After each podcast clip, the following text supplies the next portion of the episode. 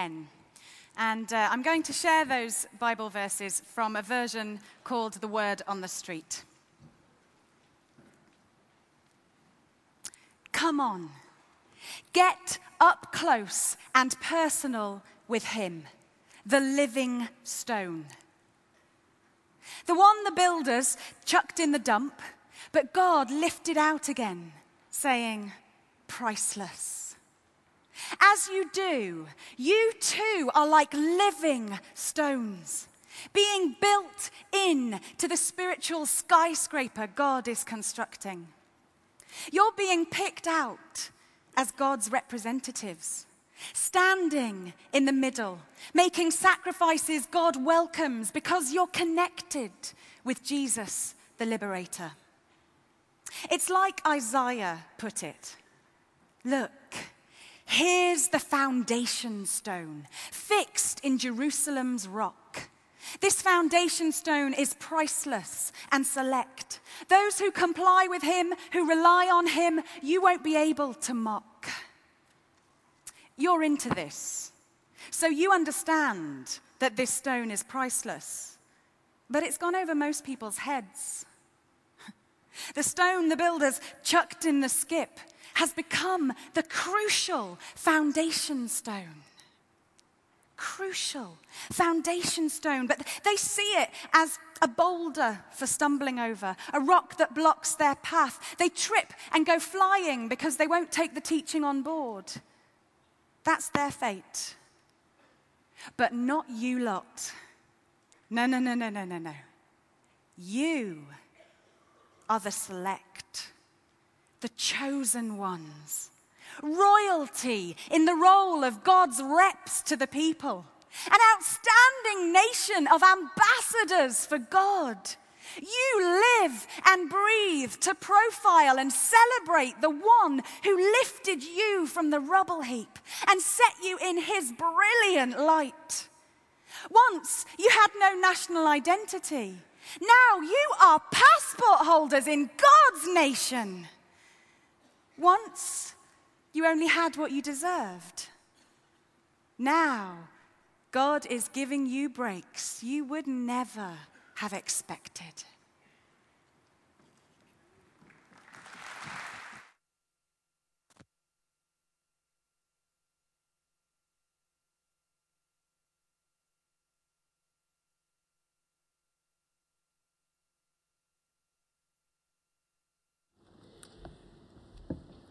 Just about a year ago, I was in the north of Israel, uh, standing under a big outcrop of rock.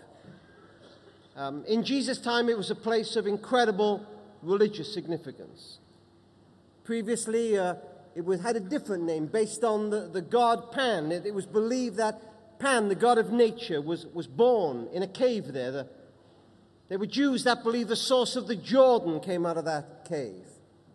Even now, there are little niches in, in the rocks all around where people bought their idols and, and put them there.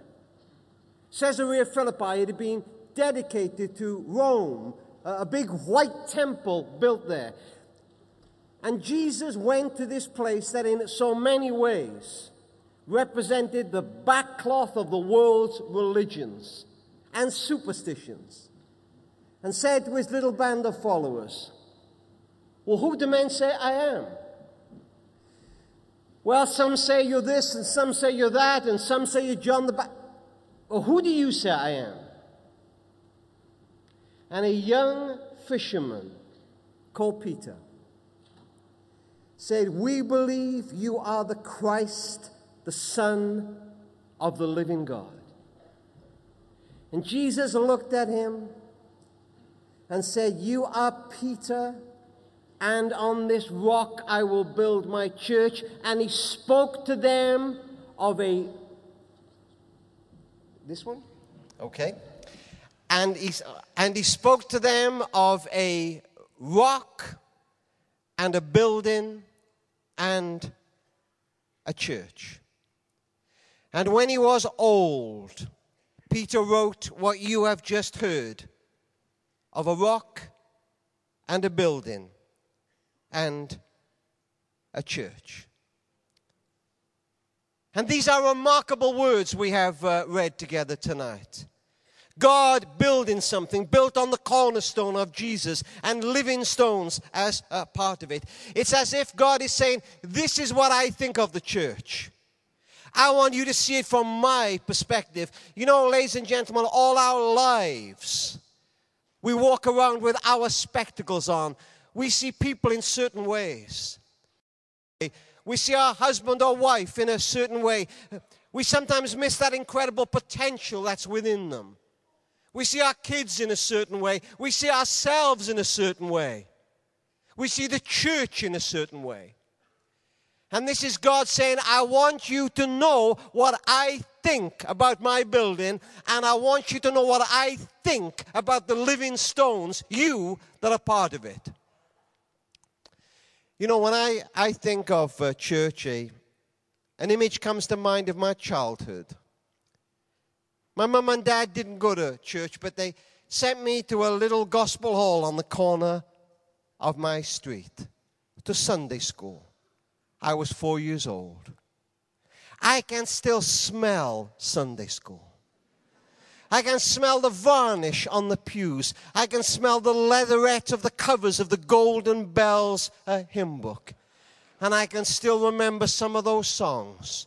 Incredible songs. I mean, this band are incredible tonight. But they had nothing on Miss Williams and her songs. Miss Williams taught me a song like this. If you're very, very old, you might know it. Running over, running over, my cup's full and. Okay, don't get carried away. And, and, and, and you know, Miss Williams was very safety conscious, so she had a second verse crossing over. crossing over. Take great care when crossing over. If you look both ways, you will live for many days.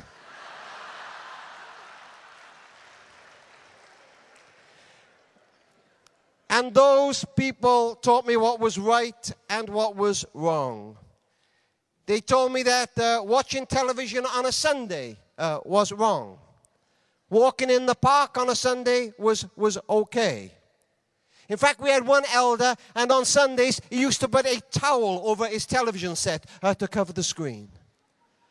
I remember one night we called on him, one Sunday night after our youth group, we called on him by surprise. I remember ringing his bell.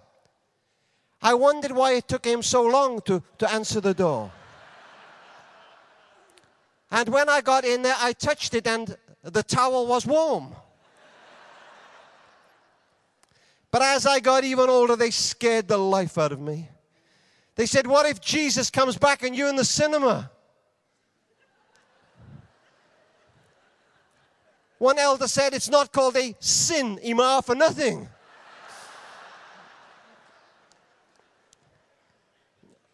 And all that they told, me, I listen, listen, we joke, but I love those people led me to Jesus.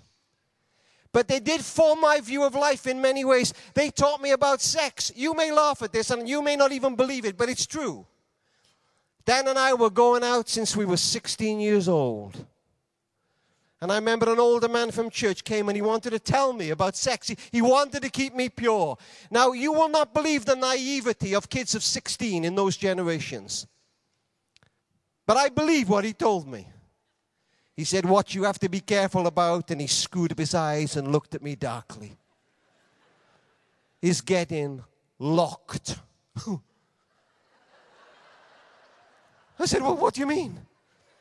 He said, Well, it's possible in sexual intercourse to get locked. And I said, well, what, would happen to us if we got locked? Well, he said, You have to go to the hospital and be unlocked. I can tell you the thought of Dan and I sidling down the road towards the hospital was enough to keep me pure for eternity. In fact, we didn't have sex for the first time till I was about 50.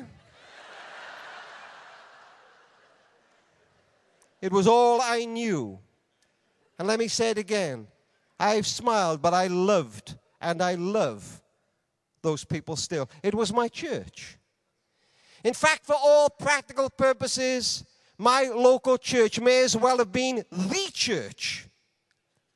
Only people who worship like us really pleased God, I believed. Baptist might have slid into heaven if there was a back door somewhere, but certainly not into our morning meeting. And then I went to college. And I met people who loved Jesus and seemed to know Jesus, but they weren't from the gospel hall. Weirdos. Presbyterians and Methodists and Anglicans and worse.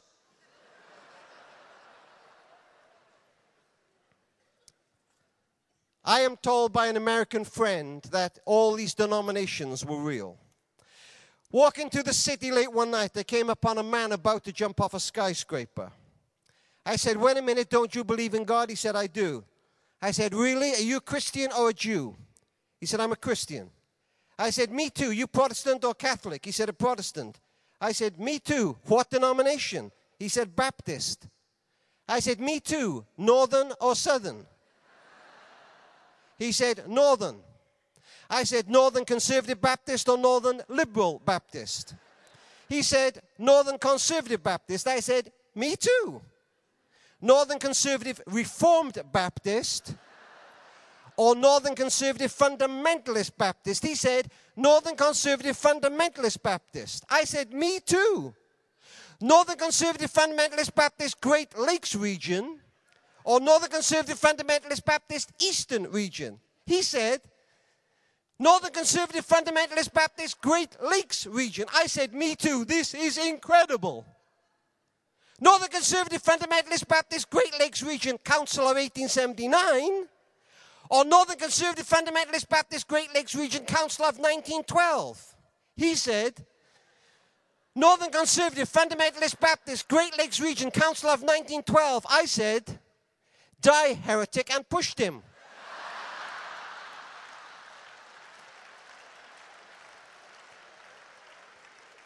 Peter is saying, no, no, no, no, no.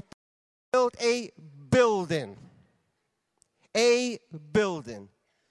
Was Jesus' last prayer practically? Father, I pray within 24 hours he was dead and buried. Father, I pray there may be one that the world may believe you sent me. And Peter shows us the church as God sees it. It is not perfect, but it is a brilliant, vibrant body of one people. Do you think that Peter didn't know there were hassles in church life?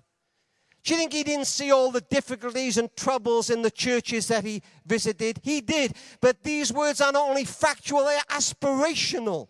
He's saying, see how great your calling is. Live out your calling. Be transformed into the kind of church God sees you are. Years ago, I went on tour with the, uh, 25 years ago, with the author and apologist Josh McDowell. He said an incredible thing to us fathers. He said, When your son cheeks his mother, don't say to him, Don't cheek your mother. Say, Don't you dare cheek my wife. He said, When you say that, you honor your wife. And as your kids see you honoring your wife, they'll get the message. This is God saying, Hey, this is my church. You might look at it with all kinds of funny glasses on. The world may not like it. The media may rail against it. But this is my church. This is the bride of Christ. And he speaks of building something, and the building is full of surprises. First, the cornerstone. He said, You know this cornerstone? And the cornerstone was the bit that you began the building with. It, it put the walls together, foundational. He said, They didn't want this stone. Peter had only just denied Jesus. When the carpenter stood in front of Pilate, a man representing perhaps the greatest power in real terms our world has ever known Rome. And Pilate said, Don't you know I have power to release you and to crucify you? Don't you know I can pin you to wood with nails? And the young carpenter said, No, no, no, you have no power at all unless it were given you from above. And Pilate said, We don't want this stone. And the Jewish people said, We don't, we don't want this stone. Away with him. We, we don't like this stone. If next Sunday, on Resurrection Sunday, you go to Rome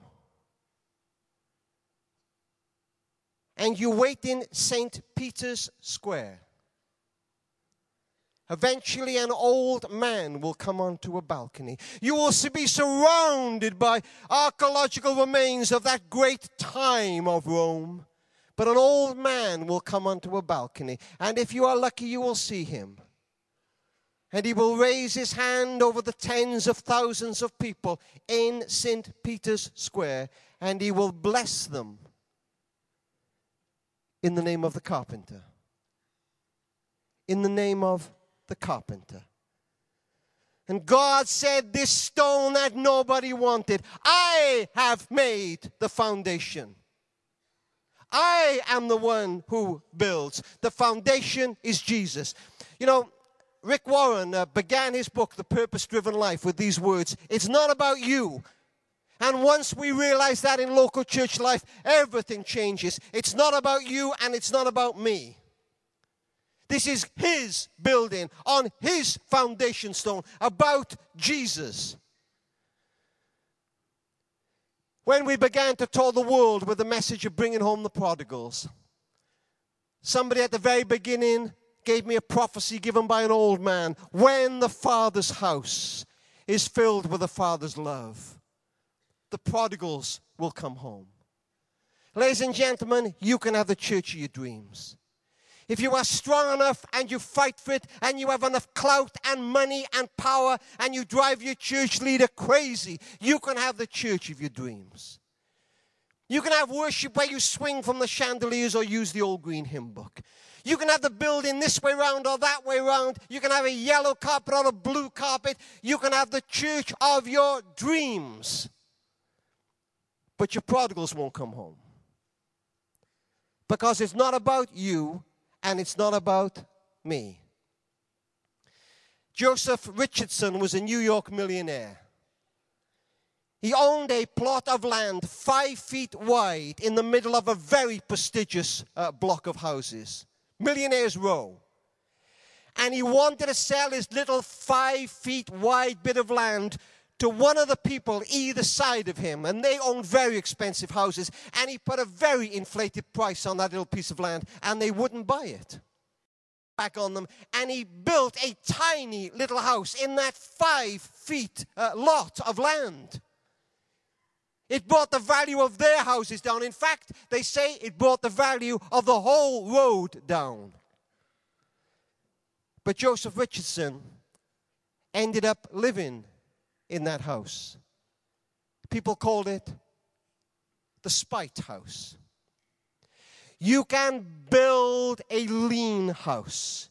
You can build a small house. You can build a church that suits you, that is just like you, down to the ground. But it won't be built on Jesus. And you have to live in it, perhaps, all of your life. What are we building? Peter says, we are not just building foundations, God is building with living stones. They're not breeze blocks. The joy is they're all different, and the problem is they're all different. And you know, in the ancient world, the individual was not the main thing, but the whole, the community, the sense of togetherness of these stones. Do you have difficult people in your church? We are meant to have difficult people in our church. We're meant to rub along with them if at all possible. It's not meant to be a breeze. As we hurt each other, forgive each other. Jesus said, Look, invite your enemies to your parties. You can have people who love worshiping like you and doing all the things you do in any old club in the world. Get your enemies to your parties.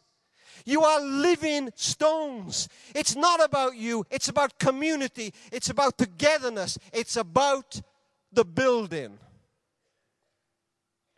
And time and time again, the New Testament says that you are a body, and the eye can't say to the head, I don't need you. And heaven looks at this incredible building of living stones, sometimes rubbing each other the wrong way, hurting each other, but a building of stones. And sometimes you see somebody leave the wall. And it's almost as if they're searching for a new wall with a hole in it that looks just like them. And they find it and they say, Oh, this is better, this is lovely. But after a while, they start rubbing again and friction comes, and now they look for a new wall. Guys, it's not always possible to stay in the same church. I understand that. But fight for it if you possibly can if you possibly can. Strive with the difficult people. Strive with those who hurt you. Forgive as fast as you can. Jesus said, if you forgive, you will be forgiven. Let people off the hook as fast as you can. Don't get screwed up over buildings or colors of carpet or don't do that. This is the building on Jesus. But this passage did not only have a high view of the church, but of the individual living stones. You know, ladies and gentlemen, in our lives, there are two opposing problems.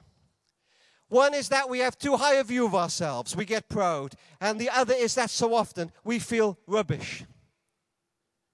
We just feel rubbish. There might be somebody here tonight and you just feel like that. You feel unattractive. You feel you've got nothing to give. You even feel unloved. You even feel Jesus wouldn't want you. Mike Yaconelli is dead now, but he wrote an incredible book called Messy Spirituality. And he said, Sometimes it's as if I'm on the beach and Jesus is there.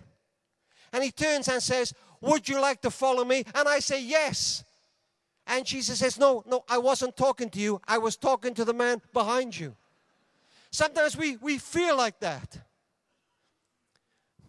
I love that story in the New Testament. Jesus is on his way to raise Jairus' daughter from the dead.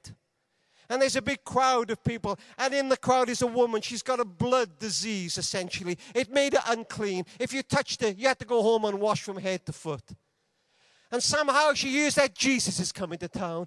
And that gives her the courage to do something she hadn't done for a while. She comes out amongst people again.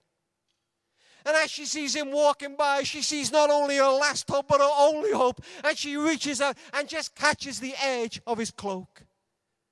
And it's as if a film freezes. Somebody touched me. Lord, everybody is touching you. What are you talking? No, somebody touched me. It was me. Oh, daughter, your faith has saved you. Go in peace. Daughter. Isn't that lovely? Daughter, you are special. You are loved. I would love you as if you were my da- daughter. Your faith has saved you. You matter. You are somebody. He would say to you tonight, You are special. Peter says, You're a royal priesthood. You're not just a king, you're a priest. Isn't that an incredible thing? No ordinary Jewish person could conceive of being a king. It was the line of David. You could only be born into it. You're not only a king, you're a priest. Is that not enough for you? Then you are the people of God. How do you feel now? You are a chosen purple person, a child of the king. You are a royal priesthood. You are a citizen of a holy nation. You are his own special people. And when we grasp that, it gives us the power to believe even the little things can make a difference. When we know our place in the wall is secure, that Jesus is glad we're there, no matter what anybody else thinks of us, then nothing else really matters. Wherever I go in the world these days, I tell the story of a little living stone that they told me about in a church in America. I met the pastor. She didn't have a lot to give. She was near death, in fact. A young hell's angel was dared to come to church one day. He had enough ironmongery in his face to open a small hardware shop. He had long, greasy hair. On these initials, I hope this won't offend you, he had a tattoo F U C K, and on this hand, Y O U. That was his statement to the world and somebody dared him to come to church. He not only came to church, he walked right down the front, sat right where you are now. Unfortunately for him, there was a living stone in that church Marge Staples. Marge didn't have a lot to give. In fact, Marge was almost 90 years old now, and, and Marge just felt that her calling was to love people. And when possible, and they were young and they looked a bit on their own, she hugged them. Oh, young man, she said, Come here, let me hug you. It's so lovely to see you in church. Marge Staples hugged people. He didn't stop crying, apparently, till the preacher finished speaking. Gave his life to Christ that night. Six weeks later, a consultant plastic surgeon in that church gave him a skin graft to remove the tattoo. Frankly, he had to because the kid was offending people as he was worshiping.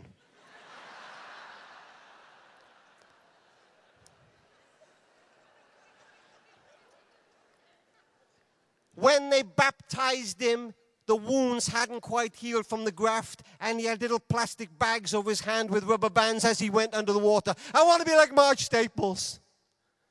I want to be like Marge, who believed that she had something to give no matter how small. Do you believe that? You are a son or daughter of the living God. Sir, you are a son of God.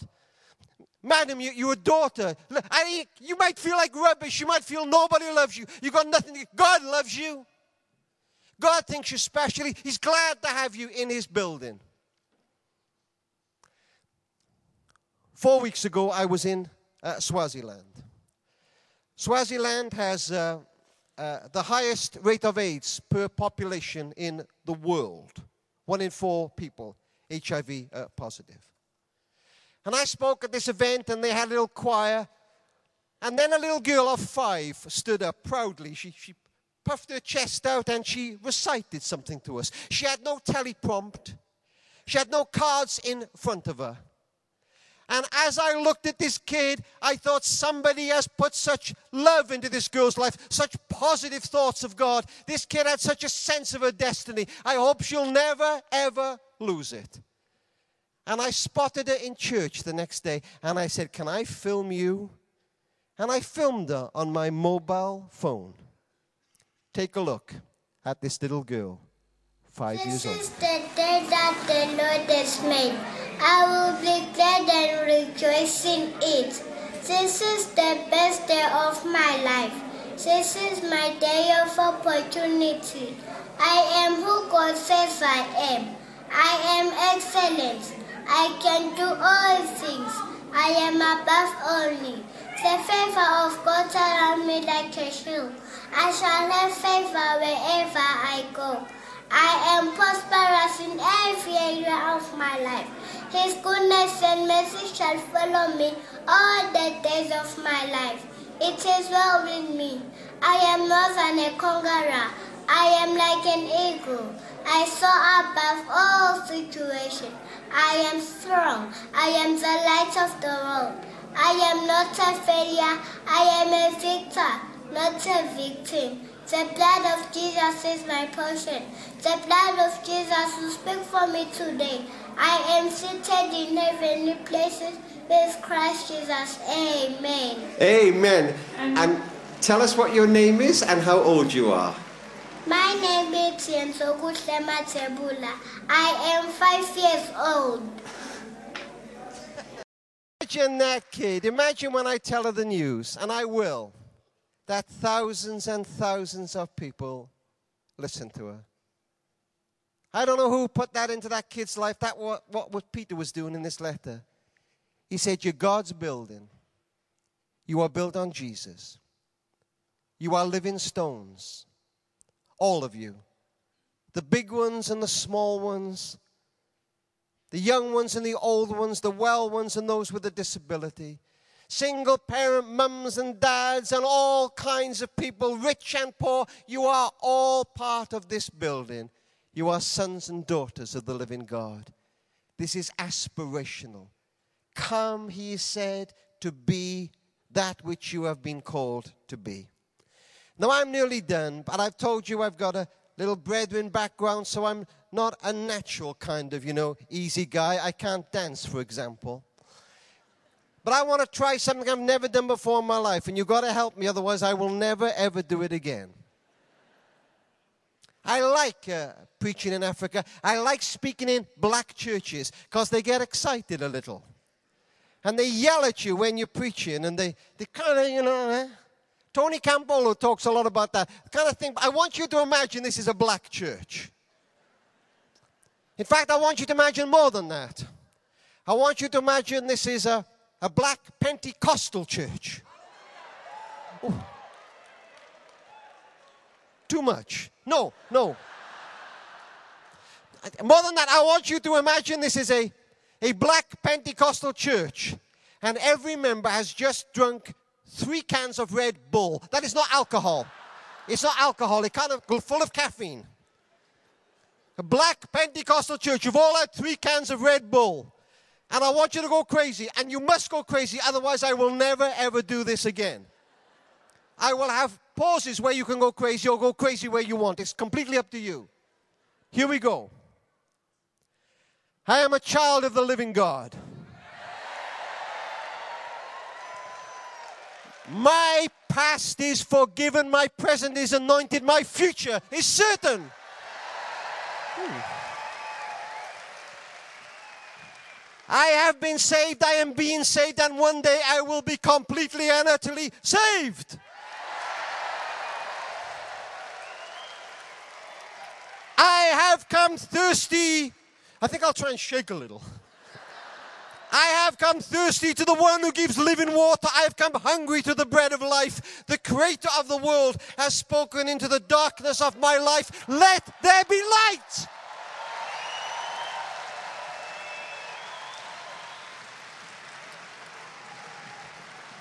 My shepherd is Jesus. My counselor is the Spirit, and God is my Father. The life of Christ is my example. His death is my forgiveness. His resurrection is my hope.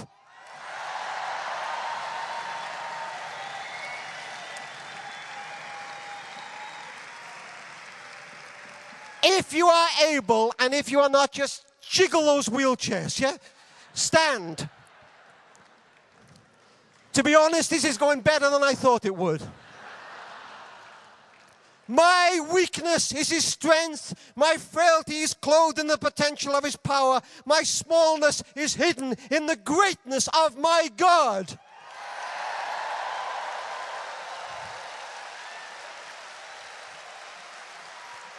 I am not all I shall be, but I am loved as I am.